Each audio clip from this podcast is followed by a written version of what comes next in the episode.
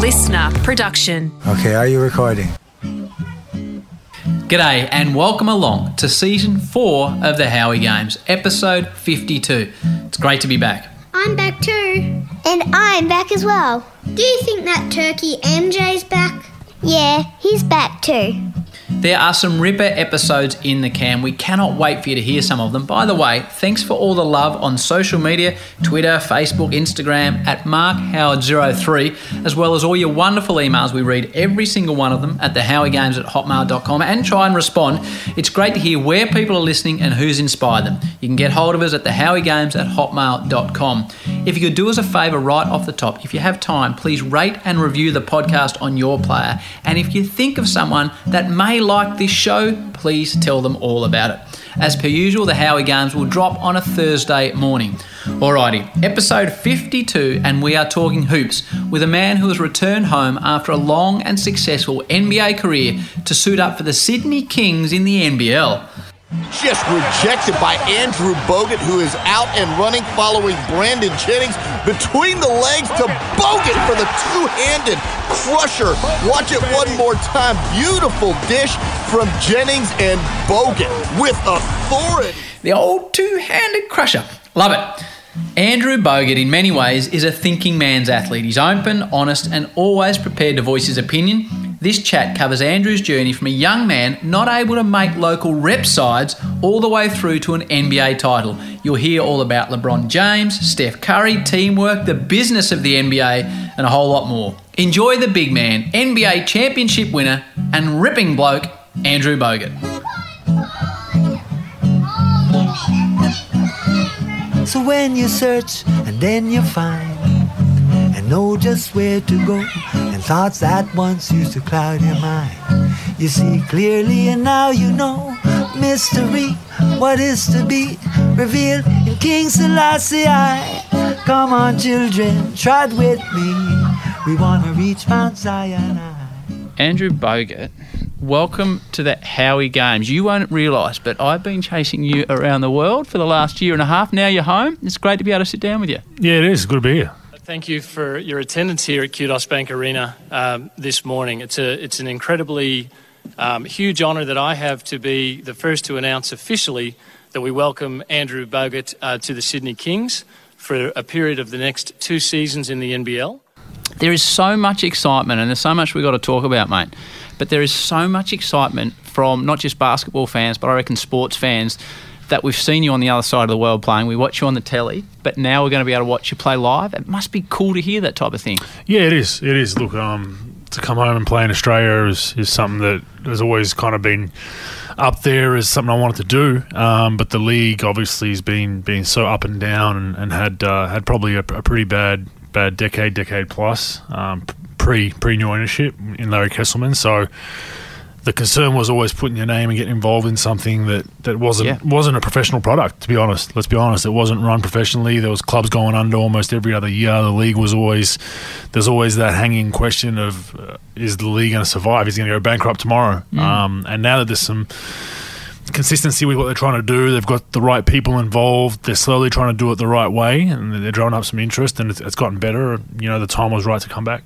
Why the Kings? Because I'm sure every club in the land was like, right, we want a piece of the big man. Why the Sydney Kings? Uh, just the way they handled the whole situation. I, I was talking to Melbourne, obviously, which which was which was very close to happening, but Sydney just. Um, you know, they, they, they made it a priority to, to, to really put together a presentation and, and just a, a pitch that I really liked. Um, it wasn't solely about basketball. Look, the end goal for us is to win basketball games with the with an athlete like myself coming back from from the states. I think there was some other other things that I wanted to have in place that were important to me, and and they were great just dealing with them. So it, it just worked worked out that way.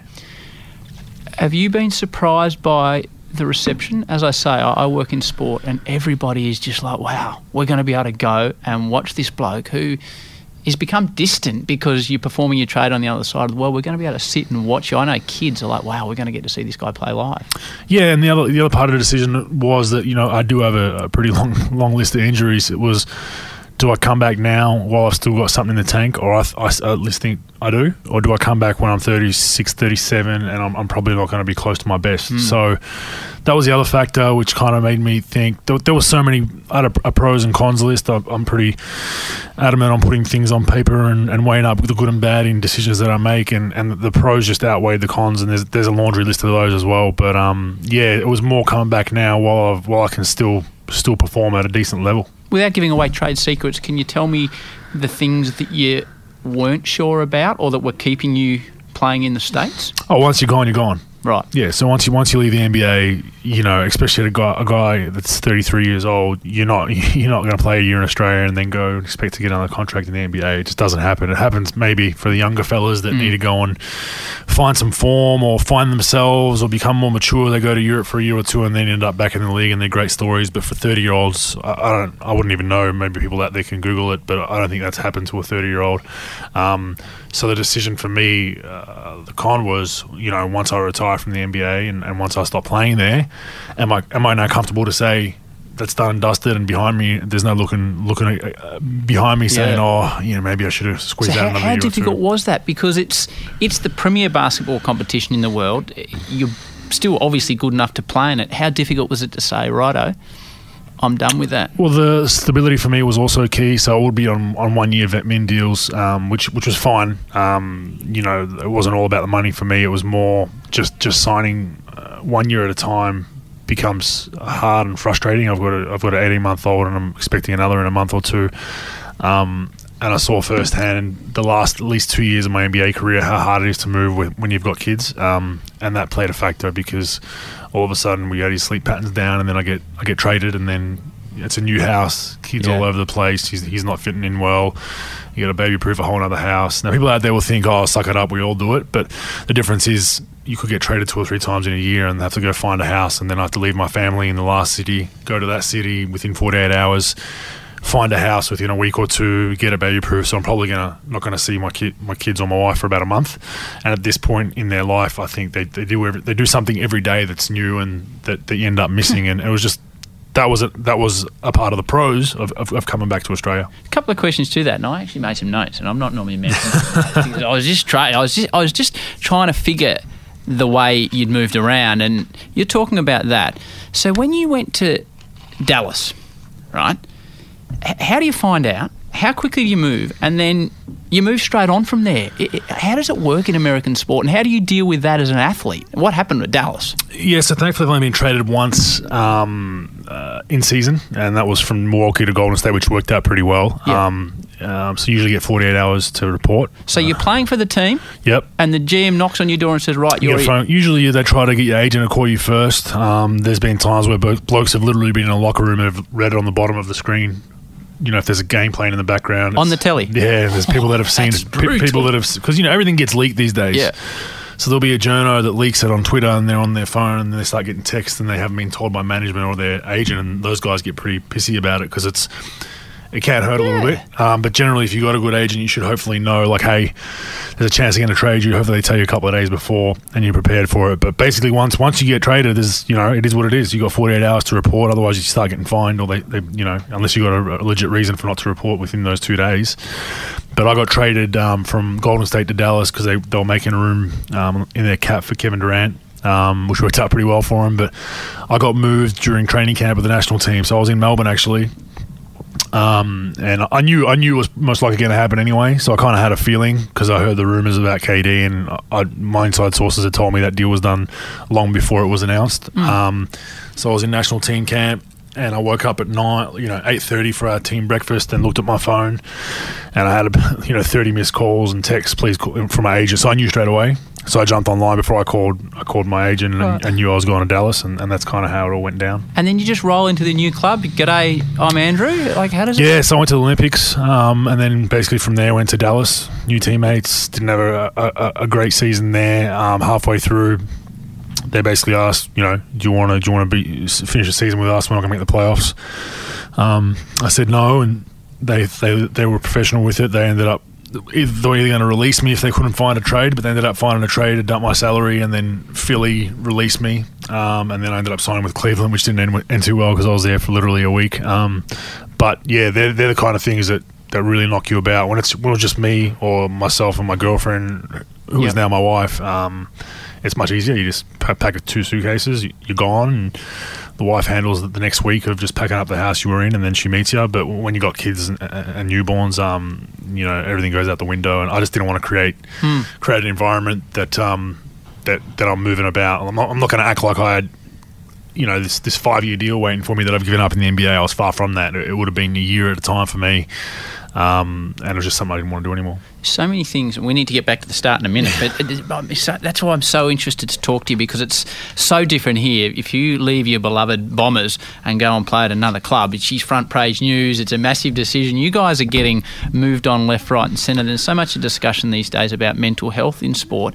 It must be difficult, not necessarily for you, but you must have seen guys that just get uprooted so I don't even know what the word is so quickly and so violently and so callously, I guess, and they've got to go on and start again. Yeah, and look, you you love lo- lo- loyalty in sport is, is is foregone. It was it was the seventies and the eighties, um, especially in the AFL. It was great, and he's a one club man and father son and all that. That's gone out the window. Like it, it's sport's great.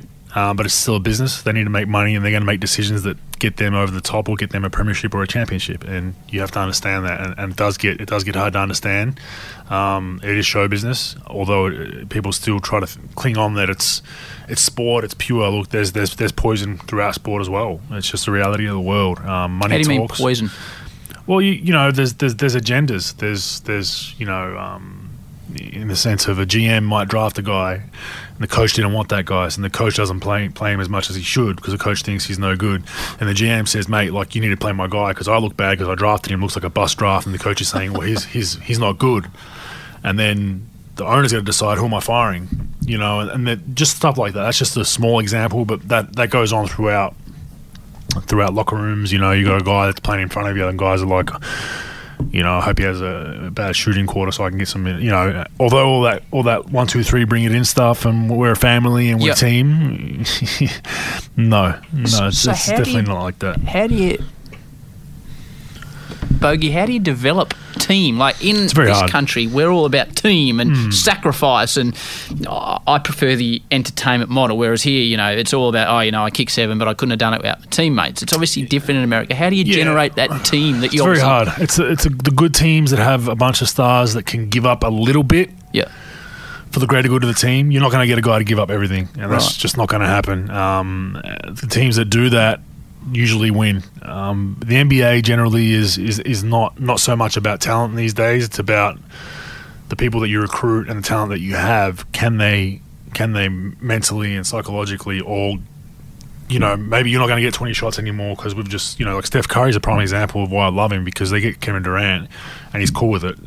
A lot of a lot of a lot of star players on, on most teams wouldn't wouldn't like that because they've got another guy coming in that's all of a sudden the billboard guy for our city and the dynamics change. So, you know, and, and the difference probably with Australian sport and American is the, the amount of money. You know, it's, it's, it's we're not talking hundred thousand dollar differences. We're talking five, ten, fifteen million dollar Yeah. differences of if I average ten points to, to you know compared to fifteen points, or I get that extra rebound. So there's cases where guys will steal rebounds from each other on the same team, and guys will will not want to pass the ball until they know someone's going to shoot it, so they get an assist. You know, and, and they're things that happen because unfortunately we're paid on on statistics. Um, it's a statistics driven league, and that's where I mean it's, it can be poisonous. Um, and, and it's you look you gotta you gotta be selfish to an extent um, because if if no one if no one um, no one's going to back you more than yourself kind of mentality, which is kind of opposite of what we're taught in Australia, but that's how it is over there. Um, but I, I always struggle with that. I really struggle with it because I, I didn't really care if I was scoring ten or scoring twenty or scoring thirty. Um, it was kind of like I, I, I feel like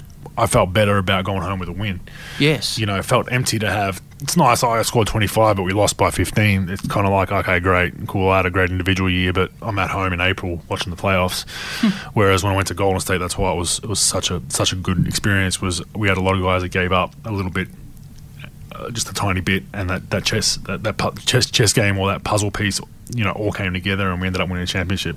So as you became a more experienced athlete a- and your position in the team was was solid and guaranteed. From your Australian perspective, did you say to these guys, "Listen, the best way to go forward as an individual is if we play as a team, or is it just a completely alien notion?" Nah, it's, it's it's hard because you got you got guys that are in last years of their contracts that are like, yeah, that's great, but I need to get my twenty and ten, or I'm not getting paid next year. And then you got guys that are, you know, fringe guys that are one foot in the league, one foot out. They need to prove themselves, you know. So there's there's a, and you don't blame them. There's that that's the that's the the way the league's kind of set up, and you, you just got to deal with that. And the you know the good coaches and GMs will say, yeah, it's a distraction, but we got to work our way around it and and try to figure it out. Um, but that's that's the hardest part. There's there's too many driving factors you know, um, we don't we don't eat together. So so you know, an NBA team. I, I still remember my first NBA road trip in Milwaukee. Um, we got to, I think it was in New York um, or New Jersey, and we got to the city and we landed. And um, I was like, you know, where's where's team dinner? Once we got to the hotel, and looked, one of the vets, Toni Kukoc, looked at me. He's like, "What are you talking about?" I'm like, "Do we have a team meal or a meeting or something?" No, you're free to shoot around the next morning. I'm like, okay, cool, that's cool. So you have you have a bit more freedom, um, but then you're like, it's kind of weird. Like we don't we don't really see each other outside of shoot around training and, and games. Um, but whereas the good teams, which is probably only five teams out of thirty, you'll get a, a lot of the guys. We'll have a group chat and we'll hey, we're, we're going to dinner at seven thirty. Whoever wants to come Okay. meet in the lobby. And the Warriors was the first team I'd been on where we'd have double digit guys every every road trip. You know, some cities you might be from Chicago and we go to Chicago, so you might have cousins or family. So we, you know, you, you're going to go do your thing.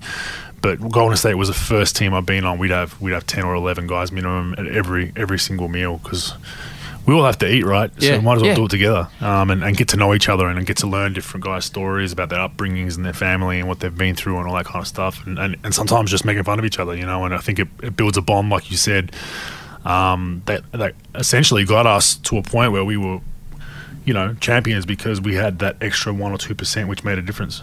It's funny, I was reading an article two weeks ago, just popped into my head now in the Good Weekend magazine, and it was talking about the psychology of sport. And there was a lot of work done, and, and it had emanated in America, and Richmond here had used it. That basically the players would get up in front of the group and talk about themselves and their greatest fears and their lowest points in their life. And it was seen to bond the team together even more than training sessions if you were invested in your teammate and his story. Yeah, I think putting your insecurities out there is not a bad thing in a group setting. If you've got guys mature enough to, to be, be respectful of, of, of, hey, this is my weakness, this is what I struggle with, and, and this is what I do well, I think then you at least can, can can figure out when you need to put your arm around a guy or when you need to when you need to put a rocket up him, and, and everyone's different, and that's that's kind of the from a coaching point of view in the NBA, I've always said and I've always had these thoughts that it's a lot of it's not X's and O's, a lot of it's people management. It's it's people management 101. It's like this guy over here, I can I can MF him and swear at him and yell at him, put a rocket up in. I know he's going to go out there and respond, but if I do it to that guy over there, he's done for the game. Um, whereas this guy needs a hug every now and then, and, and that's Yeah. that's that's the psychology of sport, and the good coaches understand that. The bad coaches are like, "Nah, this is the way we do things. You need to do this because back in 1980, that's how we did it, and we won." And and those guys just don't last. And we see a lot in football. We see a lot of these old the old schoolers can be good, but they can also be detrimental to a team and, and set it and set a, arguably set a, a team up, a, a team down for Yeah. five or six years, where they're still feeling the ramifications of, of, of what an imprint did. So when it is sometimes about the individual and you're at a team that's not like Golden State, how do you maintain your love of the game of Oh, what you're doing hard. when it's such a business? Yeah, it's very hard, you know. And um, I've had years where I've loved the game. I've had years where I've where I've had seasons where I'm like, you know, actually I hated the last year of basketball. You just see it literally as a business transaction, and and to be honest, it seeps into everybody. It started to seep into me at times where you have to kind of catch yourself and be like, no, like you know, but it's it's the environment you're in. You're in. It is it is a very you know, if you're not strong-minded and and and strong-willed, it can be very poisonous. Um, and and that's that's the other thing of I figured that out early, so I kind of just did my thing and I was cool in my own skin. People didn't like me, they didn't like me. But after a while, it wears on you because you're always thinking like, you know, you see someone, you know, there's a lot of money involved, a lot of celebrities. So sometimes just the way some people treat other people because of that, like a, like a flight stewardess or something. And you know, I'd see certain things along the way, and I'm like, I hope I never get to that point. But the more I hang around this group, this kind of environment, maybe I'll pick some of that up, not even know it. Yeah. So I'd always try to check myself. But Um, Did you ever go down that path of being a rock star?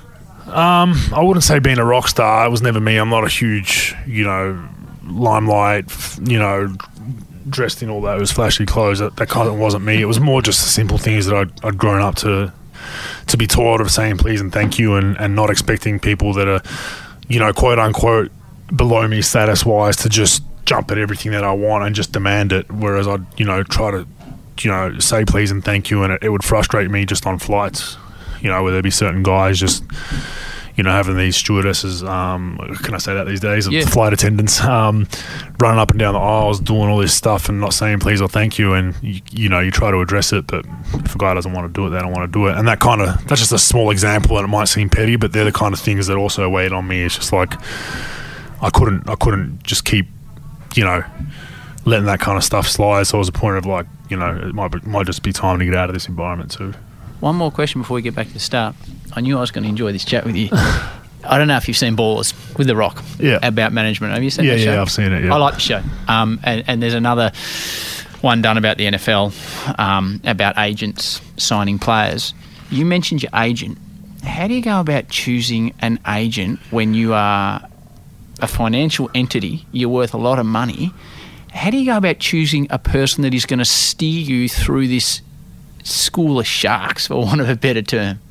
It's hard. Is it? I met my my agent, um, David Bauman. I met him uh, when I was before I went to college. We they ran into my parents at the World Junior Championships that we won when I was a young fella in Greece, um, and just exchanged business card type thing, and just kept in touch with him. And then I just liked the way he went about it, but I didn't know what I liked because I didn't. I wasn't business savvy at all. I Had no idea how these things worked, and to be honest, I, I lucked out. I had a good guy, um, but I could have easily chose someone just as just the same as him that was a, a shark. And and you, you kind of there's not many athletes that stay with the same agent they sign with. You know, guys go through two or three of them throughout their career um, once they get a bit more smart. And I was very lucky that. Um, you know, he's still with me to this day, so it's very lucky that I chose a guy like that. But obviously, you know, there was some stuff in the media about my, a sports agency I was involved in here that didn't, didn't turn out so well. So, um, you know, it, it does go both ways, and you live and you learn, and, and, and you get on with it. So have you seen it happen to teammates? Do you see it happening that they're earning all this money and it's going up somewhere in smoke? Yeah, and, and look, back in the day, it was it was even worse because agents would be um, connected to financial advisors. So I'd be like, how got a financial advisor for you," and then it just never ends well. You want to try to keep all of that independent. Um, and then with my finances, I had a financial advisor who was the same. I was very very lucky. It was it was a, a bloke that he showed up to a meeting in like Wrangler, Wrangler jeans are kind of like jeans from Target. Um, you know, just your workman's jeans and tennis shoes and just like a polo. And I like that about him. Um, if he would have showed up in a pinstripe suit with a Rolex and coming out of a Bentley, I would have been like, "Where are you getting all that money from?" It's your money. Yeah, exactly. So I was lucky in that in that sense. Um, but it still irked me going into meetings even with him. He'd try to break everything down for me. He's like, if you don't understand something, let me know. And I didn't understand most of it, like yields, you know, return on ROI, return on investment, all this stuff, all this financial jargon. I had no idea. So I went back and did a um, a course through RMIT here in Australia, Open Uni, did it online, and- and the course was called Personal Wealth Management. So I was like, bang, that's perfect. And I did did a year course on that. Um, not I got credits for it, but I, I couldn't give a crap about the, the, the degree. It was for um, bettering myself, and, and then from the I was about 28, 29. I ended up telling my financial advisor, I don't need I don't need your services besides doing my taxes anymore. Okay. And he was pumped for me. He was like, that's the best thing I heard. Like working for athletes uh, 20, 30 years. Like I love hearing those stories because at least now you you understand what's going on. So where and how do guys in these leagues blow the money? Is Oh, it all cars and bling and uh, No, surprising, mate. I think the number one factor is family. family? Yeah, that'd be the number one factor. 'cause Giving they, giving it to family. yeah, because they hold they hold a you know your family obviously helped you get there and and, and, and drove you around to junior sports and your parents and this and that and, and you always feel that burden of guilt that you need to you need to give back and give back and give back and give back, and you do to an extent. But it's not a, a well. The well's going to run dry eventually. You know, you're going to have your kids one day, and, and you're going to have your own family. And you you know, an athlete's career lasts. You know, what's the AFL? It's three or four years now, right? You know, so let's say you get ten years, you've done, you've, you've smashed the averages. You got that's going to last the rest of your life. The biggest thing I've I've seen with guys is their families just have open access to bank accounts and um, you know, they buy houses wherever they want and cars and and, and constantly like one off. You know, if you take care of your family, like I bought my parents a, a place when I first got drafted. You know, that's a whole different story. But the well runs dry much quicker when you've got a you know, let's say an, an uncle, a sister, two parents. You know, and, and a cousin that's five people that are expecting a couple hundred grand a year. Mm. That only goes so far. Um, and then on top of that, you got to you know you got to live nice and have a, a nice car and fly in private and all that. It can go really quickly. Um, but the, the I would say stupid spending is one, like you said. But I think the one that trumps that that no one talks about is, is family and friends and, and that entourage of of just handing out money. You mentioned your family, and this will almost get us back to the start, which I've been promising for the last 20 minutes, mate. Um, what's it like being able to do that for your mum and dad, buy them a house a- as a young man to say thanks for everything they've done to you to that point? What a wonderful, wonderful thing to do for your parents. Yeah, look, it was it was something I always wanted to do as a young young fella, and um, you know, it was uh, it was interesting because you know they worked up until up until I was drafted, and and the one mistake I probably made was that I probably should have let them still work a little bit because I feel like once they stop working. You know, you always want to have, no matter how rich you are, and, and most most people with wealth will tell you, you still got to have something to get up in the morning for. And I feel like I turned that off for him a little bit, so probably a mistake in hindsight. Um, but yeah, they they really helped me get around as a junior and drove me around. Um, but looking back now that I'm a parent, I do the same thing for my son, and I wouldn't expect a dollar back. You know, so it was a thank you to them. Bought them a couple of cars and a, and a nice place on the water, and um, they enjoyed it. They've, they've moved up north now, and they're out of Melbourne. But um, yeah, you, you have the ability to do it, um, but at the same time, it can be a burden as well because, um, like I said, once you once you once that well's seen, it's very hard to just turn off. You know, because then people people not only will they uh, probably not try to better themselves or continue to you know work hard, Progress. They'll they'll somewhat fall on their laurels, knowing that there's a security blanket behind them, which can have a detrimental effect not only for you know screw the money, but more your psychological makeup of of that. You know, and that that's where it becomes you know a tough conversation at times. wealth, you talked about it, and I think it's on the public record that salary wise, you've earned probably over $100 million. And to me, mate, that's a massive positive. I, I don't see this while these blokes get paid too much. If you're the best at what you do and you're going to get paid. So it's a congratulations for me that you've earned that amount of money. Is it much, without sounding like a knob, is it much of a burden, wealth, and people knowing that you have tremendous wealth when you meet people? It was early on. I really struggled with it, like especially throughout my twenties, especially coming back to Australia because every article would be sixty million dollar man, Yeah. fifty million dollar man, or f- straight away. No, even Herald Sun, Right. age. It was always it was always like the money. Then Andrew Bogut. It wasn't like, do you know what I mean? So that that I really struggled with that, and then I got to a point where I was like, yeah, like I was, arguably for a number of years in the NBA, I was a top five big man. My word. Uh, you know, and um, I, I, I earned my money uh, when you look at what was paid from the NBA for other other guys in my position. Should basketball players be getting paid this kind of money? I'd probably agree with most people and say no. Yeah, but you're generating the revenue. Exactly. So that's that's where I'm going with this. So people will be like, "Oh, a fireman saving lives and a policeman," and and I, I agree to an extent with that. But you only, you know, it's, it's economics 101. Hmm. You get back from whatever the pie brings in, it gets cut up, right? So, unfortunately, for all the people out there that hate the fact that I have money, the NBA's just going up and up. It's a multi-billion-dollar industry. It's it's cracked China now. It's getting into India, and um, the salaries are exuberant. But that's that's kind of you know what what we have to deal with. Um, but it is it is one of those things, you so, know. so how do you deal with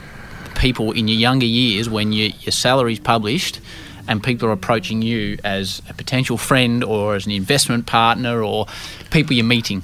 Because that's not a problem that general punter yeah, has. yeah, because it's all you know. The USA Today, the biggest paper in the states, has a has a lift out every year of, of every pro sports pro sportswoman and, and men's salary. Yeah, which is you know, which is kind of head scratching, but it makes for an interesting talk with trades and all that kind of stuff. And then you know they can drum up interest in, oh, that guy's making that much, but he's not that good. But that's a whole other story. But it's the biggest thing I learned was was being able to say no and be content with it. Yeah, so I got no problem saying no now. Like early on, my early twenties, mid twenties, I really struggled with saying no. So if someone asked me for, you know, money or or invested in a business, I couldn't just point blank say no. I'm, oh, you know, oh, let me look at it, like, or sometimes you'd, you'd end up giving a little bit just to see if you if you get it back, um, which was a, actually a good ploy. Like I've had some family ask for money and I've lent them a little bit at times. And then you know the next time they ask, you're like, you haven't paid back the last, so you can kind of Right. stymie it in a nice way. um, not talking big money, obviously, it's a few thousand or whatever, but um, yeah, it's it, it, saying no is probably the hardest thing to learn as an athlete, and, and most athletes, you you know, if they're telling the truth, they they'd agree with that. Um, saying no to family and friends is is tough, but you know, it is what it is. Like if you don't think it's it's pertinent to be handing out checks to people uh, after a certain amount of time or, or ever, you got to figure out how to say no and, and have people let down by you. But that's that's something that you got to live with. More of Andrew Bogut in a minute. Next week on the Howie Games, a fella that has played over 100 test matches for his country. He is the newly appointed Australian coach, Justin Langer, and above all that, he is a very, very funny man. We then get to tea, and Brian Lara at this stage 100 not out, right?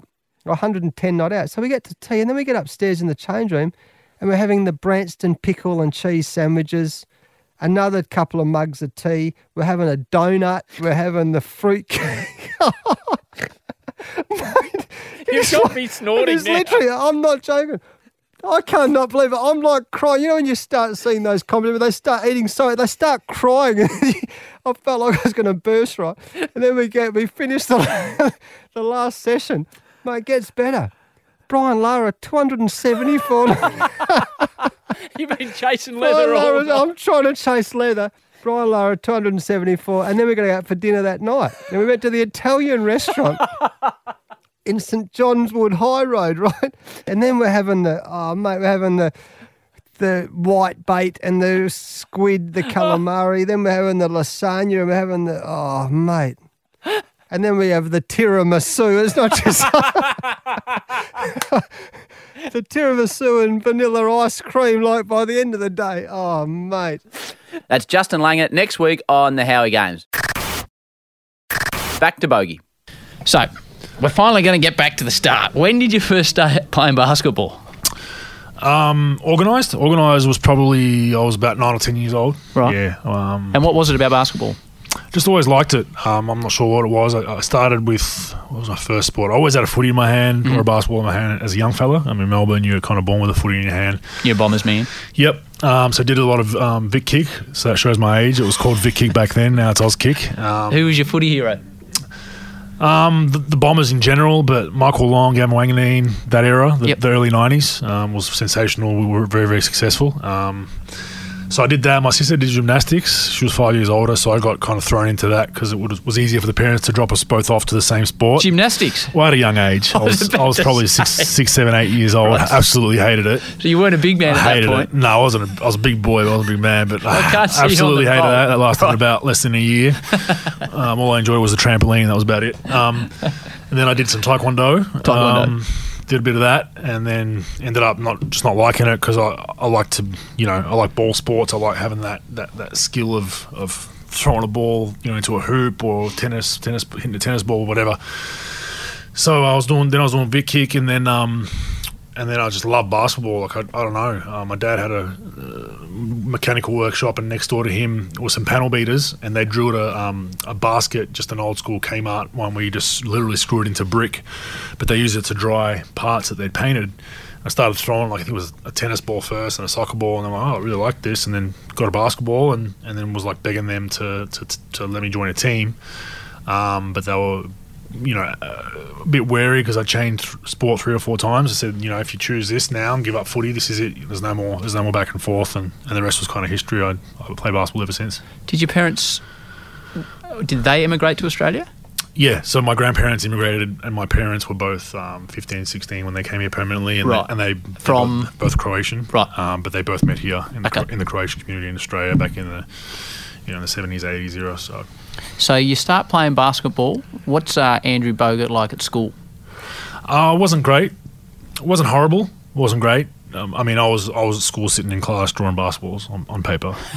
Honestly, right. yeah, like that's that's. I Good mean, for art. Yeah, yeah, you're decent, but I just never never enjoyed school to that extent. It was like primary school was fine, and then high school it was like no, like this, this is all great. I'm going to be a basketballer. And So that was it. I'm going to be a basketballer. yeah, but it was you know teachers are like you, you're an idiot. Like you're not to. You need to be learn. Like I'm I'm not illiterate or anything like that. Like I'm well read. I can you know I can do maths. I can. I love my geography. That's one subject that I really liked.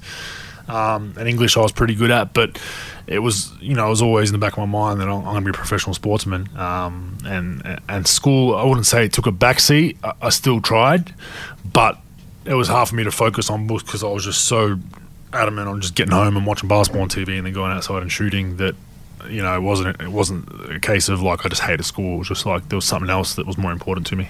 And your basketball hero would have been the old mate from Toni Croatia? Kukoc was yeah. So he was he was the reason why I liked him was not just because he was Croatian. He was um he was a skinny, frail, skilled guy that was like just looked weird out there because he was so skinny, and I was like that as a young fella. You I, I, couldn't put on weight. Like I was still at 16, 17. I was I was six ten and weighed ninety kilo. You know, so I was a, I was a rake. And um, cool story about that was I ended up playing with him. Uh, my my rookie year was his last year in the NBA. He was like a veteran presence for Wow. us. Um, so that was that was really cool. So he, you would have had poster of him on your wall and, Yeah, and then yeah. you're playing with Yep, him. had his That is- jersey. that is I had his absolutely jersey. Yeah, it's just cool stories. It's it's funny how how it goes full circle. I said to you at the start of this that, that one of my favourite things about this show is that we have a lot of kids listening. Um, and I don't know, I, I've got a, a six year old now and he started playing soccer. And they don't tell them the score. And I, I don't need to know where you sit on this, but I sit there and think, gee whiz, the next 15 years is going to be a competition for a uni spot, for a job, etc. Um, I'm not sure they're going to be that resilient. But that's what I think kids get out of this podcast that it hasn't always come easy to the people that have done very well. I digress, but there's there's a legendary story about you that you were coming up through the Victorian underage ranks and you didn't get selected. Yeah, I got, I got cut numerous times. So um, I got cut under 16 from under 16 bottom age team from Dandenong Rangers. I ended up leaving and going to, to Waverley for uh, a season. They Um, cut you? They tell you why? Just wasn't good enough. Had a bad attitude. I was I was one of those. I did. If you if you didn't know me, um, and you you were just a parent from a, another kid that was watching the crowd, I was very emotional. So I'd show I'd show how the game was going on my face. Uh-huh. So if like a guy took a bad shot and was hogging the ball, I'd be like looking at him like, what what are you doing? and you can't do that as a kid because it's like you're a bad kid. So I was like, okay, great. But that that essentially got me to where I am. Um, you know, I'd get subbed out when I when I you know I'd be, I'd be pissed getting subbed out because I'm playing bad, and I'd come out like pissed off. It wasn't so much pissed that I got subbed out. I was, I was mad at myself, but I just showed my emotions, um, which you- which you know in Australian sport is not a good thing. Um, but that got me to where I was, uh, and, and and then I went to Waverley for a couple of seasons. Um, did okay there. Then went to Sandringham, and and then um, I tried out for the under eighteen top age team. I was doing a lot of training on the side with a, with a personal trainer that my parents Tell, tell us about that. yeah, some there was just some old Yugoslav, well, Yugoslavian, half Serbian, half Croatian guy um, at, a, at one of my games and saw me like long wingspan, like lanky, kind of could move a little bit, and, and ended up sitting next to my dad randomly, um, and said I could make that kid a star. My dad's like, oh, that's funny. It's my son. Like, so yeah, could, if you train with me, I could make him a star. But I was like, all right, cool. Like, where do you train at? He's like, no, no, I'm not doing that. I don't have time for that. All right, cool. So they ended up exchanging details anyway. And then um, we got home that night or the next day, and, and the guy had called my dad and said, "You're on." Um, and then that was probably hell for about a year um, because I was still doing all my club trainings. Um, so, you know, doing probably four or five team sessions a week, doing ITC, which was a training program with the Victorian kind of basketball for, for juniors kind of thing. We trained two times before school every week, which was six or seven a.m. And then this dude picked me up from school every day, every day. Right. Um, so if I had team sessions at seven, he'd be waiting at the school at three thirty, straight in his car, straight to the gym, train till six, go home, eat something, then go to the team session And what did what did training as a 15 to 16 every day. year old involve? Oh, just just whatever. What, I mean, a lot of shooting, a lot of technique stuff, a lot of conditioning. Um, we're doing charge drills. I was doing ball handling. I was doing you know plyometrics. I was doing everything. Did you love it or hate it? a lot hard. Like it was, I hate, I, I, I love the game so much that I wouldn't, I wouldn't, um, wouldn't have stopped. But there were there were days you question whether you like it that much because this guy was was was tough. Um, And how much were you improving? a lot. I improved a lot. My ball skills, everything, my shooting, um, just just knowing the game. My, my basketball IQ was always always at a at a high in my opinion because I just watched so much of it on TV and studied the game, and I'd, I'd study games and passes and rotations and go outside and emulate them. So he couldn't really help that too much. It was just having me grow into my body, start to get a little bit stronger, and putting it all together. He was kind of you know the person that connected that puzzle together, and then then I tried out for that 18s team, and um, I thought I had a crack. I, I, thought I had a legit shot to make it. And there's a lot of politics in junior sports, as we know.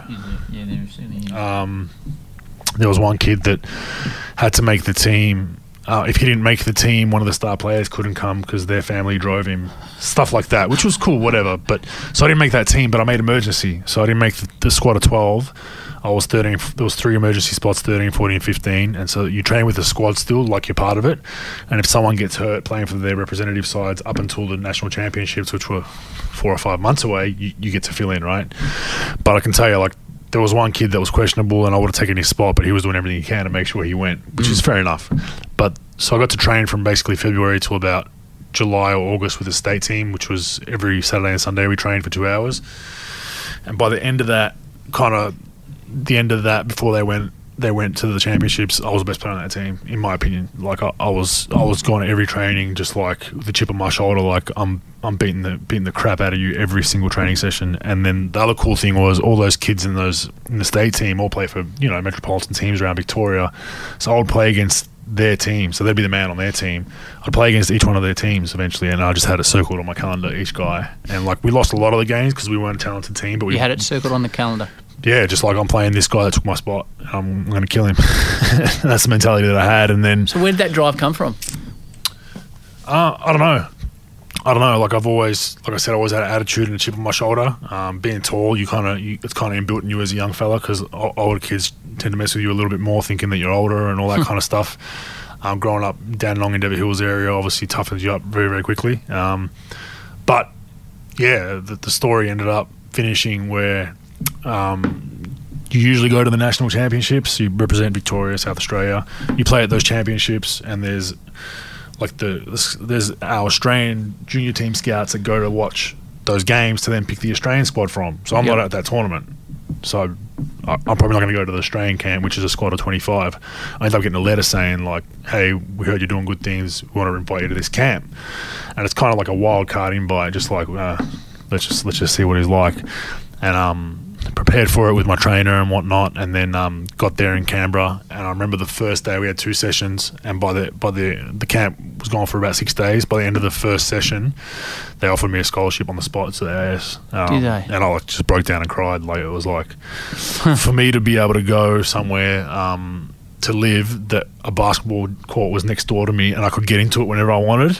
I didn't care about all the other stuff. I was like, that that is awesome. I can like go and shoot at nine o'clock at night, turn the lights on, and and then you know the rest was history. I kind of just built myself up from there. Have you ever? I don't know. if Said said thanks is the right word. H- how have you thanked the bloke that trained you? This is a touchy one. Is it? So I don't have can't. to talk about it, yeah, don't want it. yeah. Um, no, I'll touch it quickly. Look, I mean, we had a we had uh, it's a bit of a falling out once Okay. I signed my big contract with with Milwaukee. Um, so I'll let that lie where it may. People can can assume what what happened Okay. once I signed my big deal, and um, you know, we don't we don't we don't really have a relationship. You know, from from this point from from that point, which was 2008, just because of some some questionable things that happened. Does that sadden you after the? It does. It does because he was, you know, he was like a second father to me. So he was a guy that I was with more than my parents throughout adolescence. You know, I was basically gone from a boy to a man at 15, 16, 17, and he was very influential on on who I who I was was going to become. And you know, he was like, even though we had fallen out and things didn't go right, I'd still say, you know, he was a, a big reason why I got better as a basketball player and, and, and really good individual workout guy and, and knew what he was doing. But um, that was kind of the start of, of what would come with, with, with dealing with people and money and all that kind of stuff. And, and Right. that's the unfortunate side of our business. which we touched on before. You, you probably won't remember this. Um, we've come across each other Yeah. at various times. Channel At 10 Channel on 10 HD, at the yeah. Thursday Night Live show, and various times on the radio here at Triple M. But you, you probably don't realise the first time we met was it must have been probably late 2003 or even in 2004. Channel 7 had the Athens Olympics. Yep. and myself and a Channel 7 cameraman called Laz Talecki came out to your parents' house and we filmed you in the gym, but then we had a printout and you read some of the Olympic oath because it was seen at that stage that you were a future Olympian. And I remember we filmed it in your bedroom, and I'll never forget that you had the single bed, and I looked at the bed and I looked to you and thought, shit, this bloke, you just, I think it had just come out that you were going to Utah. Yeah. Um, I was thinking, geez, this bloke doesn't even look like he fit in his own bed. Yeah. Um, and we had a chuckle about it, and you were explaining the college system to me, which I didn't really understand at that point about the lack of payment. And you said, well, basically, they can give me sneakers and lots of them, but not really too much else than that. Yeah. It's a long time ago, isn't it? Yeah, it is. It is. Uh, you look back at all the people you meet along the way. Yeah. Unfortunately, some you don't remember, and some m- most you do, but a lot, a lot you don't. But um, So, you know, what was that like heading off to play college basketball? I was scary in a way because I was looking forward to the competition, but I'd moved from, from Victoria to Canberra for the AIS for a year and a half and thought living away from home was hard enough. Um, Did you fit in that bed at that stage or not? at the AIS? No, at, At home? Oh, I was growing out of it. AIS Right. was even worse. Those things were those things were like balance beams. If you if you made a wrong turn, you were coming off them. Um, but yeah, just I thought that prepared me for moving away from home, but it didn't. I got I got to I basically my parents were in Croatia at the time when when I'd left Australia. They were over there um, just on, just on holiday, and um, I'd flown out by myself. Didn't know who I was meeting in Salt Lake City, so just saw a guy in a Utah basketball shirt. Didn't know a soul there, um, and then you're basically starting your life all over again. You have no friends, you have no family, and, and it was really hard just because of the time difference. I can't just call home when I'm not feeling well or whatever, and because of the, the massive time difference, couldn't afford to call home back then because I had no money and it was very very expensive. So the, the best you could do is, is MSN Messenger with friends. Uh, parents didn't know how to use it, so that didn't work. Um, and I really struggled with it. Really, really struggled um, early on, and um, thankfully I, I picked the right school and had a good su- support support staff and system with some very good people that, that tried to help me and understood what I was going through, and it ended up going well. You're talking about the college system again. I was watching something on Netflix the other day, and it's oh, it's an NFL based show where the guys go to college, um, and, and it's a lot about their GPA, their grade point average, and, and the jock needing to get Yep. certain levels.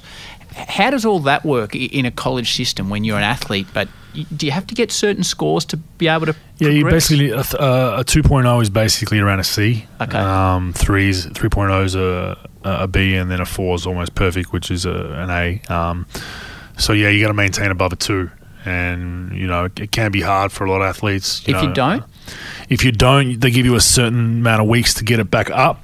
Um, but if, if you don't, you get suspended from play. So, Right. you know, does that lot- actually happen? It does. There's, you know, the NCAA is just it, it's it's they're just hypocrites in my opinion. So like there's that. ways around it. There's ways around it, and the big schools, let's be honest, they cheat. You know, you're not supposed to be able to pay guys, but I, I, I know teammates of mine in the NBA have literally said they've been to college recruiting visits where, where a bag of cash comes out in a briefcase. Cash? Yeah, cash. Yeah, yeah. it can't be traceable. So it'd be like, hey, you know, one kid said, oh, you know, I haven't made up my decision yet. I've got two more meetings, and bam, briefcase open. Have you made a decision yet? You know, and um, you don't blame the kids because they, they really when I when I went to school it was worse. The grants have gone up a little bit, so I moved off campus my second year, and I was getting roughly. I got taxed heavily because I was an international student. Um, I roughly got six fifty to seven hundred dollars a month living allowance. A month. A month, my rent was my rent was four hundred dollars. For me, me and my roommate was eight, it was seven ninety nine uh, or seven ninety, so it's four hundred dollars each. So I had about hundred you know two hundred odd dollars left to pay for petrol and food. Um, well, I'll tell you right now, it's impossible. Um, I lived about ten minutes from campus, so just fuel bill alone um, was was was eaten up by it. Um, I ended up getting a job at a sports bar on a Friday and Saturday night. Worked five hour shifts Doing? just running food. Um, I wasn't 21, so I couldn't I couldn't be a full waiter because I couldn't serve alcohol. Um, so I literally just stood where the food comes out and um, would help waitresses carry it over, or if, if the waitress wasn't around, I'd, I'd deliver the food and clean up tables and, and roll um, roll knives and forks and spoons into napkins and that kind of stuff. Um, and then would have to go off, you know, out of training the, the rest of the weekend. I'd have a tra- you know two a day sometimes, and then have to go to work. And I work, work for about five or six weeks um, in the preseason just to build up some cash flow, so I could I could afford to buy some food. Um, but there were a lot of days I was eating off the, the dollar menu, you know, um, at Wendy's, and um, you know, I had three or four bucks. I could get two two cheeseburgers and a, and a fries. Probably not the healthiest, but I was burning a lot of calories at the time. But it's all I could afford, and Um, I did have some people try to help, but they, they couldn't really do much because it was it's technically illegal if someone even buys you a meal. If your head coach just takes you out to dinner, it's deemed illegal and and they'll get sanctioned for it. Um, but whereas you know the NCAA's bringing in billions of dollars just on TV rights alone. Uh, you got kid, you, you've got kids that you know can't afford to take a girl out um, to the movies or whatever. It's it's pretty disappointing. And then other blokes are getting bags of cash. Yeah, I wish I knew that earlier. I wish I knew that earlier because I would have definitely would have asked for some cash. Obviously, went really well for you there because you ended up becoming the number one draft pick, um, which is amazing. The first Australian to do it. Um, what uh, what's it like draft day? Um, draft day is interesting. I, I didn't enjoy it as much as I should have um, because it's just my whole my strength as a young fellow was to play basketball. So I'm like, I'm going into an environment where someone's going to draft me, pick me apart, you know, analyze me, and I have no control over it. It's not like it's come down and making a shot or you know playing some defense and getting a stop. So, um, first the, the lottery happens, which is about a month before. Found out Milwaukee and Atlanta the top two picks. I knew I was probably going to go top two or top three at worst. How do you know that? Because you're being told that, or because you're reading that? How does that work? You just kind of know with, with, with the way media's pushed you. Um, your agent obviously puts feelers out to the teams, like you know, Right. Like you call the number two pick and say, hey, if they don't take him at one, are you guys going to take him? So we kind of knew, and it only worked out for those two teams, Milwaukee and Atlanta, and then didn't work out for anybody else. So it worked out worked out that way, and then um, got drafted on the night. With the first pick in the 2005 NBA draft, the Milwaukee Bucks select Andrew Bogut from Australia and the University of Utah. shook hands with David Stern. You go. Sorry, before that, you can't go anywhere. My whole family was there from Australia and Croatia. Everywhere you go, there's paparazzi. So they just. Uh, that wasn't a nice adjustment for me. Like, you know, 20, 30 people outside your hotel, so you can't do anything. Um, get drafted, go straight to the back, do 10 or 15 media interviews. Um, it's about two, three hours all up. Then back in your hotel, went to, booked out a restaurant, um, had a massive night, got absolutely. Um, Good Aussie style. over drunk with alcohol just to celebrate and let loose, just all the pressure of leading up to it and all that kind of stuff. Um, and then, um, yeah, I was on a on a private flight from New York to Milwaukee the very next day and met everyone out there. And then two or three days later, I was I was in Croatia on the beach having a holiday. So, and I'm sure it's public record, so I don't wish to pry, but when, when you sign your first deal with Milwaukee as a number one pick, can you tell me how much that's worth? It was capped, so it's capped now. So it's so every pick. Um, number one is the highest amount for that that rookie. A rookie. Yep. Second is the second highest amount. So I think at that time it was like I think it was a. It was a three year, I think somewhere close to eighteen or twenty, and then and then there were some options. Yeah, yeah. So, how do you? We, we've talked about how other people approach it. How do you approach it? That three weeks prior, you're serving food to blokes, etc., through that period to get through, and all of a sudden you've signed a deal for. Like you can see how the wheels can fall off. Can't Oh, you you know that, but it was the opposite for me. I kept forgetting I had money. Right. Like, you were still at the dollar meals. Yeah, so I was like, like I I still remember I came home in the off season and I was staying with my parents still because I obviously didn't have a house or anything.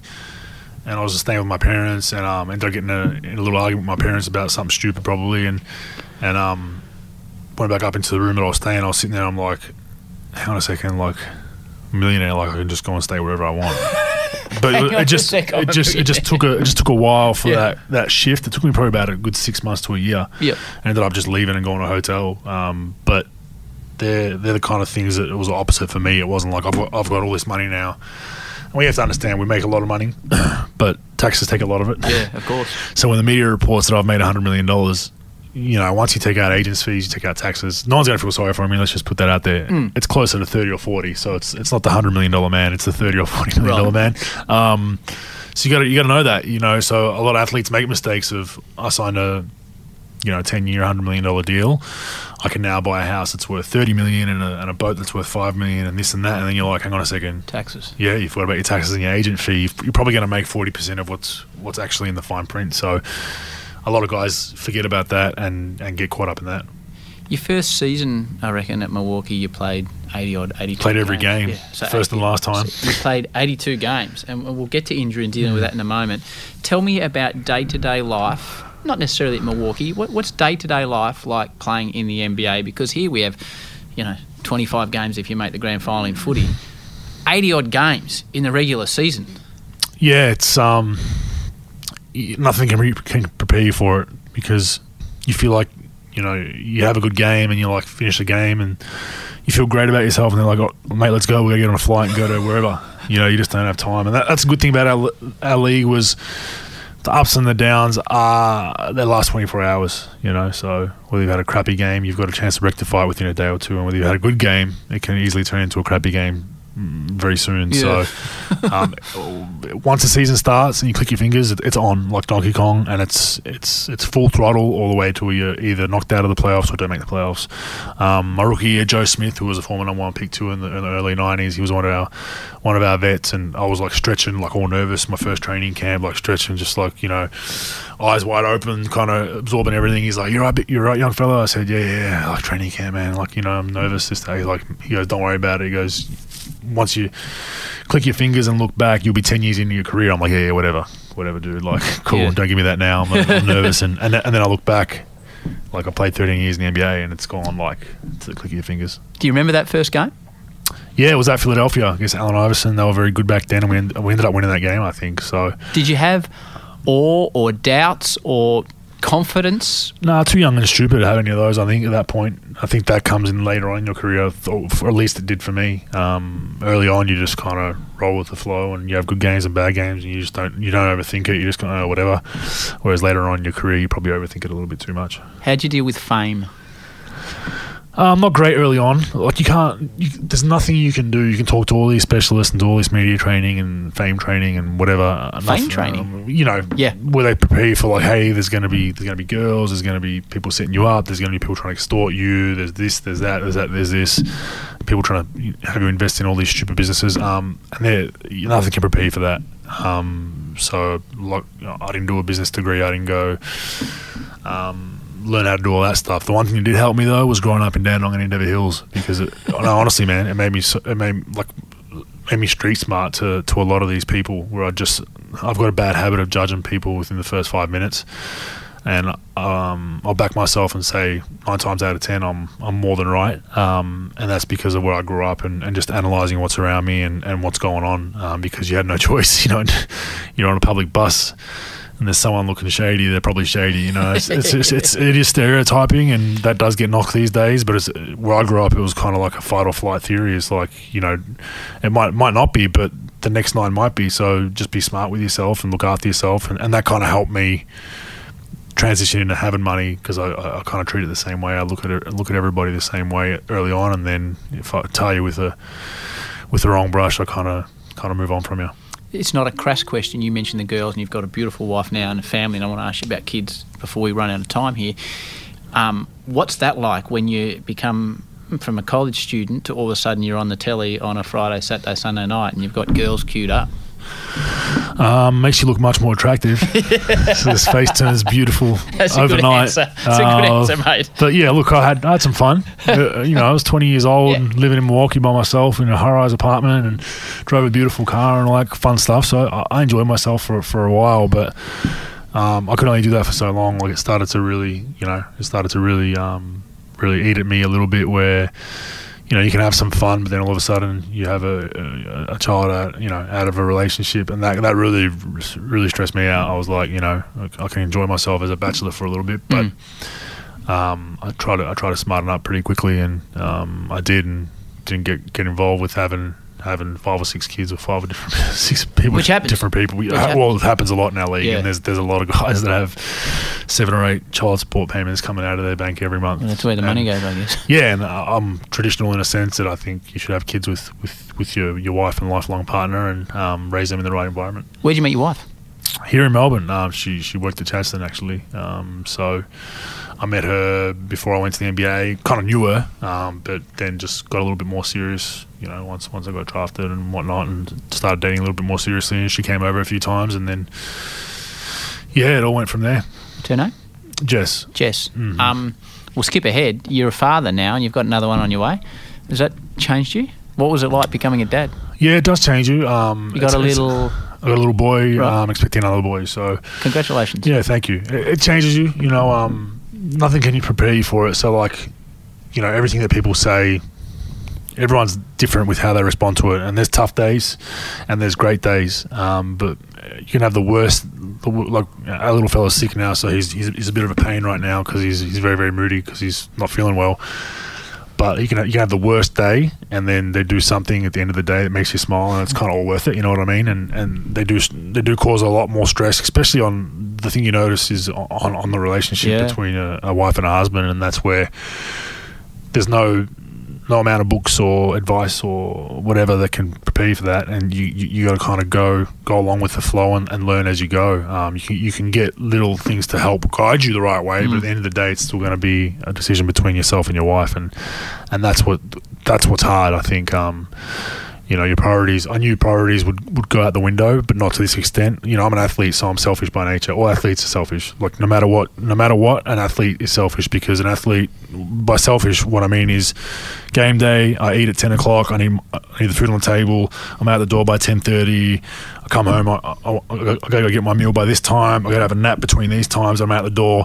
Once you have kids, that goes out the window. It does indeed. You, you don't become the number one ex- person. exactly. So not only f- my wife looking, you know, sh- I was kind of a kid before we had kids. She looked after me, but it was even me doing stuff for me. Where now it's like, hang on a second, like bad luck. Like you, you got kids. He's he's he's the number one right now. Um, and and routines and all that get knocked about. With everything you've learnt over the years and as a, a, long career and a successful career in the NBA, if your son had that ability, would you want him to be an NBA player or not?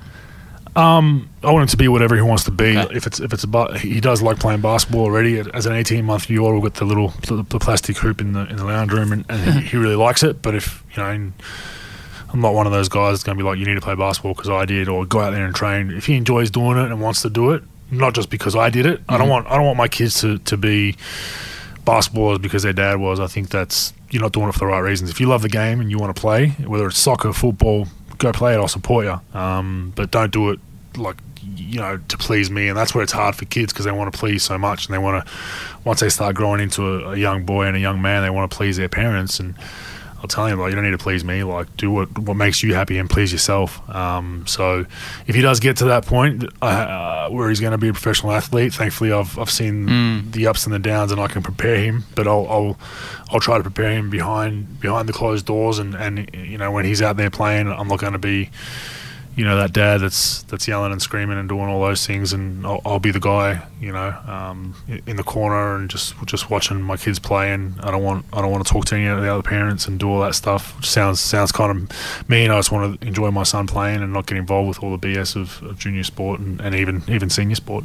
The downside of professional sport is injuries, and mate, you've had some um, horrific injuries. I guess the first one was at Milwaukee when you went to slam dunk, and uh, I don't know what happened.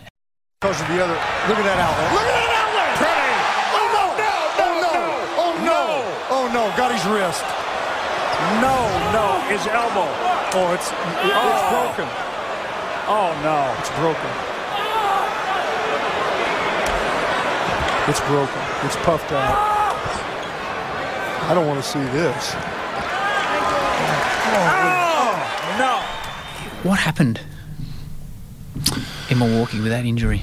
Um, just one of those freak things. I was having having a career, the best best year of my career from an individual standpoint. Uh, made the All NBA third team, um, almost made an All Star spot. It's arguable whether I should have been in that or not. Um, and just I was running the lane right down the middle of the floor. I heard my coach yelling, "Run, run, run, run!" Um, and then a teammate of mine threw a full court pass. I caught it in gather, no dribble, one two. Got a little p- tiny push on my hip. So those that have played basketball or football know that Yeah. if you're going up off, off one foot and you just get a feather on on your back or your hip, it th- just throws your trajectory off. And I ended up getting on the rim and was parallel at one point, and just for some reason I just couldn't hang on to the rim. Um, and the momentum just threw me, f- kind of put my legs up in the air and came down on my elbow and snapped snapped everything in my right arm. So Did you know immediately? yeah, I mean my, my elbow was facing me, so um, but I didn't know the extent of the damage. You know, um, the elbow was one thing, but I also broke my wrist on both, you know, both sides, and and did um, two of my fingers, broke two of my fingers. So I had to, I basically had a cast from the top of my shoulder all the way down to my index finger, and that was the hardest injury I've ever had, just because um, my touch was never the same as far as shooting a basketball goes, because of you know my, I still can't straighten that elbow all the way to this day. Wow.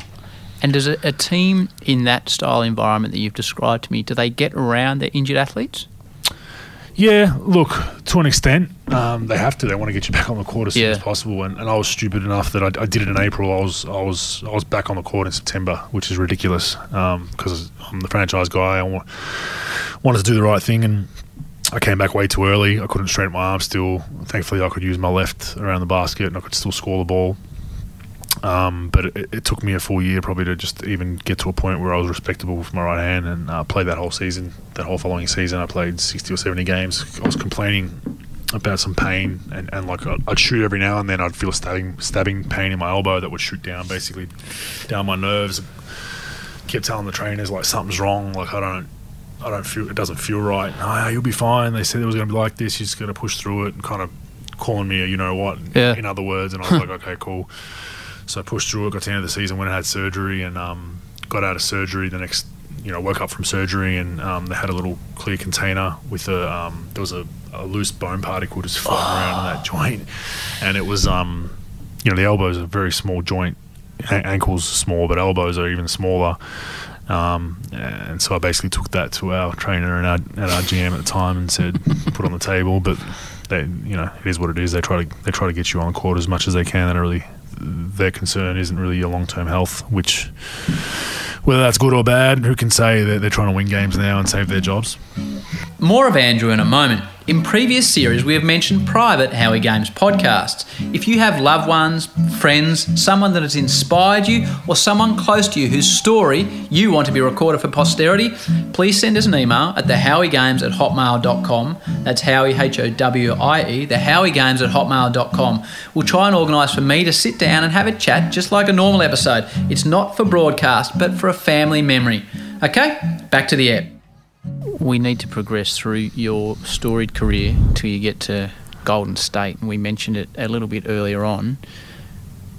Why that team was special because they were a team. How far into that journey did you start to think we could be a serious team here? Um, when I first got there, we were horrible. That's that's why I ended up the trade ended up working out because Milwaukee were trying to make a playoff push, and I was I, I broke my ankle that year, so they were like, "Ah, do we move him? We don't want we won't get value back, but he's hurt.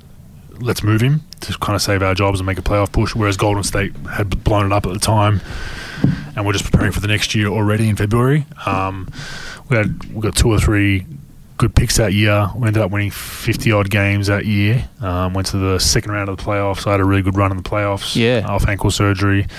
And then the second year went to the playoffs again, got knocked out in the first round. And then Mark Jackson got fired. Um, we completely changed our identity after that. Mark helped build what we had to an extent, but I, I don't think we could get any, any further than that. And, and management thought they needed a change. Um, and I'll take this right now. So, You're right. so where was I? Playoffs. Yeah, talking about that the team had turned around. Yeah, so we turned around and ended up having a really good playoff run. Um, then obviously went to the first round the next season. Then Mark Jackson got fired. Um, they brought in Steve Kerr to try and just, just get the team to mesh a little bit better. Mark Jackson had done a great job, but I think the franchise and players thought that it got to the point um, of, of first round, second round, and that was kind of the ceiling with him coaching. That's arguable whether it could have went either way. Um, and it was obviously hard on him because he'd been there from when they won 20 games and then we won a championship that first year. But we, we had we had a bunch of guys, you know, Klay Thompson and Steph Curry and Draymond Green and and whatnot, that gave up a lot of things coming from different teams to to kind of put it all together and be be a team. Um, you know, we had Andre Iguodala, who was a superstar with Philly and Denver, came in and played a role off the bench for us. Um, Harrison Barnes was a top ten pick, so he played a role. We, we just had a bunch of guys that really understood that if we keep winning games, we're all going to get paid, and it ended up ended up working out that way. Steph Curry, I'm not massive in my basketball knowledge, but watching him come onto the scene, you sometimes you see from my position athletes redefine the game. He just seemed to be able to shoot from such a distance and do it when it was required. Explain to me the type of man he is on and off the court and the genius of Steph Curry. Green weaving, trying to get the shot up. No call that way. Curry flings it the other way. And he got it! What a turnaround! Curry the three! Yeah, he's one of the most talented guys I've been around. Um, very, very creative. His touch is just unbelievable. Um, he's just got an uncanny um, skill of picking things up really quickly, whether he's throwing darts or whether he's whatever he's doing, he picks up very very quickly. Yeah, he's very very talented in that aspect of, of things, and um, a great teammate. You know, for a superstar, you wouldn't you wouldn't if you walked in a locker room, you wouldn't know he was a superstar, and they're the kind of superstars you want to have. Hmm. Um, and you know, going back to what we talked about off off mic, it's you know the KD thing, Kevin Durant thing, fit in so well with that group. I don't think that it. I don't think it fits that way with most teams. You know, most alpha dogs, franchise guys aren't going to want another franchise guy to come in on their team and take some of the limelight. Whereas he couldn't care. He's like, eh, whatever, we'll keep winning games. And and Klay Thompson arguably is the same. You know, they've they've got two gems in those guys that, that they're so lucky to have. That Klay could be the number one option on most teams. Um, and probably average, you know, 30 points a game. Um, but he's happy to play a role, and some some nights he gets touches, some nights he doesn't. How big is an NBA final series when you're in it? Oh, it's crazy. Yeah, it? it's crazy. Yeah, we, we had to move all our practices to Oracle just to facilitate media. So at Oracle Arena, we couldn't do it at our facility because there wasn't enough room for all the media. So the strict rules about you got to give some time before shoot before your practices and shoot arounds to the media, where it's just a free for all, and then you got to give the last 15 minutes open door where they can record some action, and then another half an hour after that. So it's full on, and, and you got countries, uh, journalists from countries from all around the world. Some of them don't speak a lick of English, so it's very, very hard. Um, some of them, you got comedians coming in there trying to take the piss out of us, so you you got to navigate through all this different stuff, and there's, it's just literally a free for all of about hundred journalists just walking around a basketball court, just walking up to, we all just sit in different areas, just walking up to different guys, like hey, uh, uh, and then you're just like, oh wow, like, but it is it is a once in a lifetime experience. How do you prepare an hour before a game mentally to go out there on the biggest stage on American sport? I think um, just having the same routine. So sometimes even if you're not fully engaged mentally, your your, your routine forces you to get engaged. Yeah, because we've got so many games, so it's, it's kind of hard to have that AFL week's preparation of. Yep. So what's your routine? Um, I get to the arena about two hours before. Um, depends if, if I'm carrying any injuries or something's bothering me, I'll, I'll go in and get some treatment. Um, so get a bit of a rub or a stretch or whatever. I usually warm my feet up in just a hot, um, like a hot bucket, a bucket of hot water. Just Warm the feet up? Just yeah, just try to. Big fellas' feet are obviously very, very important to us. Um, and, you know a lot of those arenas are cold when we get there, so you just walk in like a little bit chilly. Try to get warm. If anything else you need to stretch, then I'll, I'll go into the weight room and do a, a few little activation exercises. No weights, but just some you know some some body weight squats, some band stuff. Get the hammies and qu- you know quads warm, that kind of stuff. What about food? I don't eat, so I'll, I'll basically might, might have some fruit. Two hours till t- in between two hours and, and tip off. Um, Yep. I don't have a big meal. I usually eat my meal when I when I wake up from my nap, which is about about you know three, three three and a half hours before tip off. Um, but then yeah, I'll, I'll go stretch, and then with about my shooting time was sixty minutes pre tip off. So everything's a countdown in the NBA. When you get there, it's the clock starts at you know 120 minutes, and then they start it, and then once that gets to zero, it means it's tip off. Um, go out and shoot for about 15 minutes, come back in, get my ankles taped, and sit in my locker for about 10, 15 minutes. We have a meeting at about with about 30 minutes left on the clock. We watch a bit of quick film, um, a few of the scouts, personnel. This guy does this, one clip of each guy. Bring it in, one, two, three. Then guys have another four or five minutes to either go to the toilet or you know get the final final bit of um, icy hot or you know the, Yeah. the Dencorub type stuff on there. Um, and then we usually want to be out of the locker room with 18 on the clock with the plan to run out between 18 and 16, um, doing our doing our layup lines and all that. And when the final buzzer goes and the Golden State Warriors, of which you are part of, are the NBA champions, what's that like for a bloke that grew up and got cut from sides, did training with a personal trainer, went through these injuries, and what's it like, mate, when you are part of the best team in the world? Oh, it's, it's even greater just because you know how hard it is in the NBA. And just to be part of a, a group that, that actually is the last group standing at the end of a season. It's one one in thirty chance, and, and even even less than that because there's some some teams that probably don't have a chance to win a championship in the next five years. Rebound Curry. And the dream season is now complete. The Golden State Warriors are the 2015 NBA champions. Their first title in 40 years. To do that, and especially the satisfaction for me was to come to that franchise and be part of a bunch of other guys that came from other teams, and and, and, and the franchise was in absolute turmoil. Mm. Had a horrible decade. They'd made the playoffs once or tw- I think they made playoffs once since like 1993 or four. Um, that was that was the best part of it. It was it was literally built from the ground up. Whereas now we see super teams and, and teams just the highest, you know, bidding for being the highest bidder for superstars and grouping superstars together. Whereas we were like a genuine like built from the ground up, two or three good draft picks, one or two solid free agency signings, and it all just worked out. How do you celebrate? Uh, not not not too well. We are in Cleveland on a Tuesday night, so there wasn't a whole lot going on. Um, but we uh, they booked out like a restaurant close to our hotel, and, and we were there till five six in the morning. Cigars and beers and champagne, and um, family and friends were all there. So they flew up. They flew up family on a separate plane, um, so they were all there, and it was yeah, it was good. And then obviously it was, it was on like Donkey Kong the next couple of days because we flew back, had the parade a couple of days later, and then we finished it off by going to Vegas as a team for about 36 hours. What was that like? Very interesting. yeah, very interesting. But it was cool. Tell me Uh, something uh, that happened in Vegas that you can tell me. Oh, that wouldn't be much. um, it's just it's just cool because not many teams. The day you the day you lose or you're out of the playoffs, you don't see your teammates generally till the next season. Wow. So for us to not only win, but obviously we won, so it helped, but to actually hang out beyond that, beyond when we had to, shows that we were a group that was together. Um, and then yeah, we just we literally flew in. Um, and, and flew straight back 36 hours later. Party to, party together. That was a big thing. We, we didn't have guys going off and doing their own thing. We all partied together, drank together, ate meals together, and that was it. You know, we, we knew that, that this is this that we always talked about this that team that won is is the last time that team will be together. Mm. And regardless of how good you are, there'll always be management making tweaks and drafts and this and that. And it came to fruition. A lot of guys took off after that. LeBron James is arguably the greatest athlete on the planet in a lot of people's eyes. What's it like to play against LeBron James on a basketball court? Oh, it's tough. You know, he's he's he's as strong as me, if not stronger. He's six eight, six nine, and he runs as fast as the fastest guy in the NBA, and he's athletic as the most athletic guy in the NBA. And um, when you top all that off, there's a lot of guys like that in the league, arguably that that have those physical specimens that are just absolute anomalies, athletic jump. But they don't have the basketball IQ that he has too. So he has he has both of them. Usually you got one or the other. You got guys that are you know, the, the slower, more methodical, high IQ guys, or you have the really athletic, can jump over, you know, a car but can't put it together mentally. He's both, and that's what you see. Like guys, just unbelievable, knows the game back to front, athletic, um, strong, and and just you know the, the amount of pressure that he's under on a daily basis. Yeah. you know that squad arguably.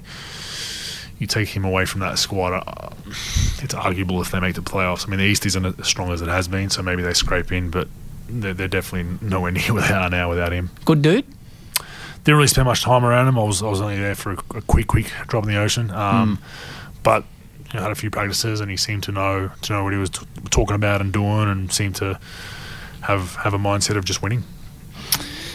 Regular listeners to this show, Andrew, know uh, that I have a couple of children called Sky and Mac, otherwise known as the Pickle and the Big Penguin.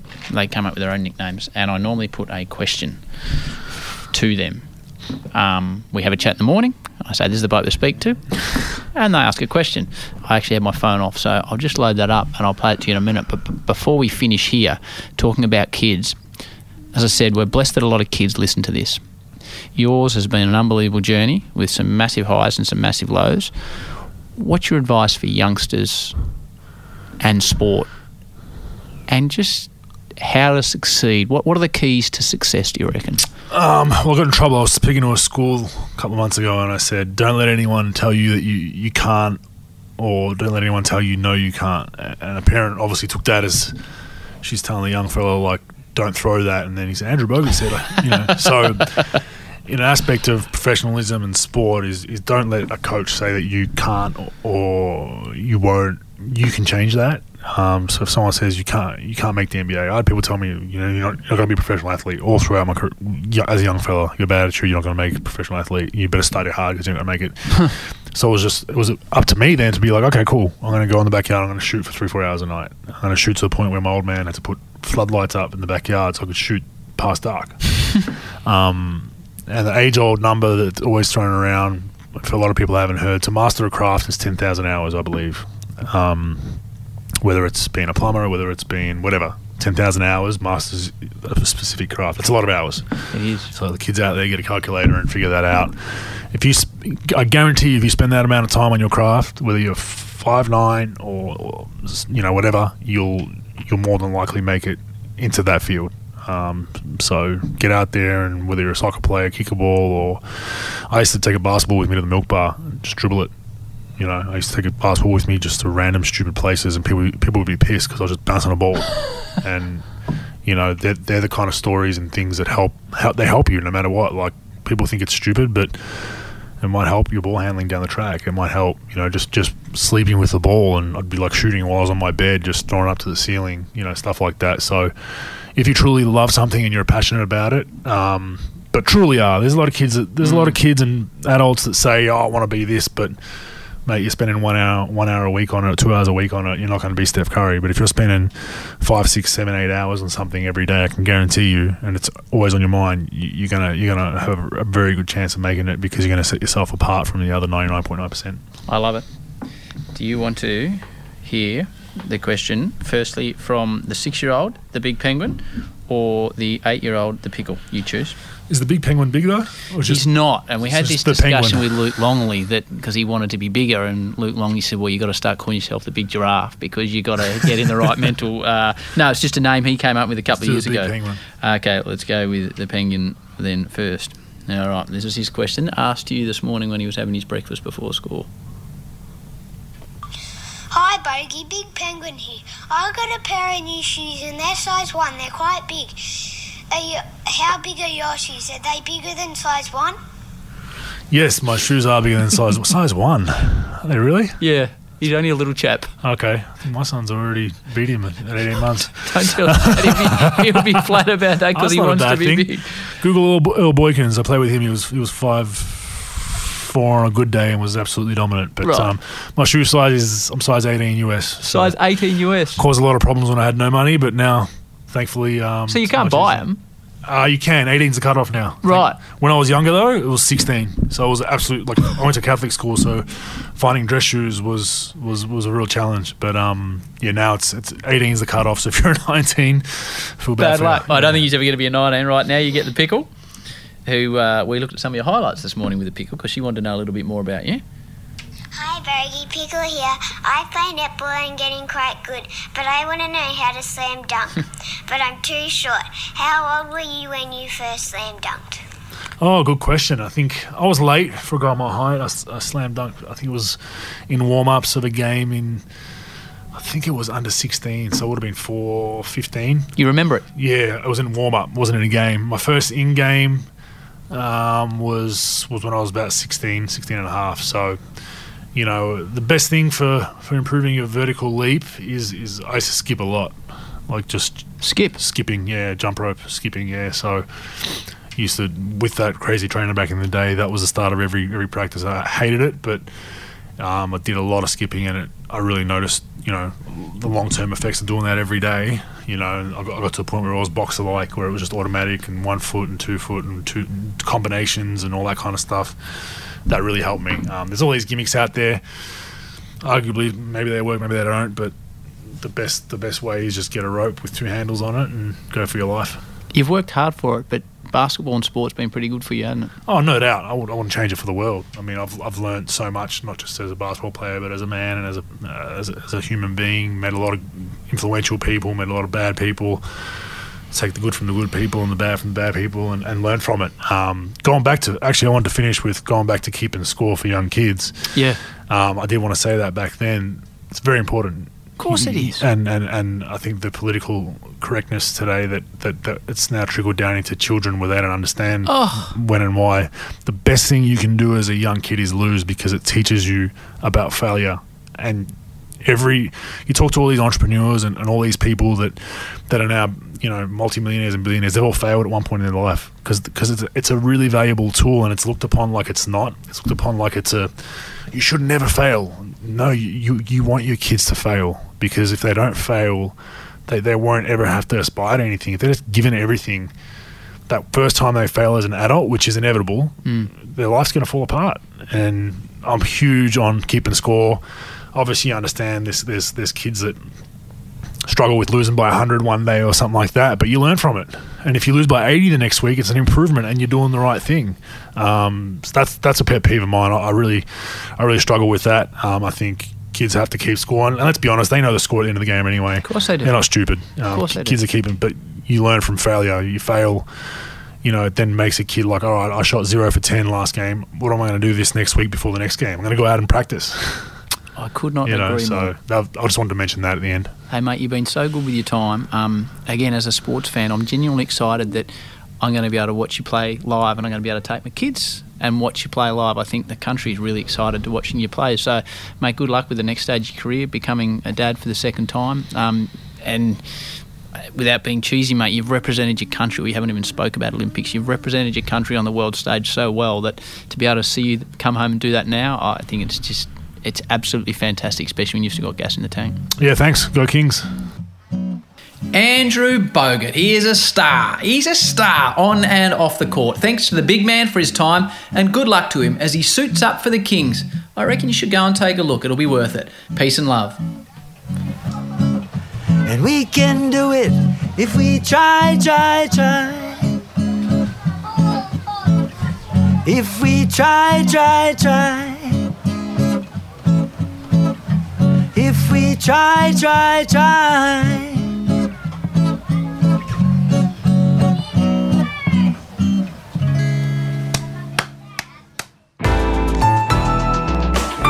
Listener.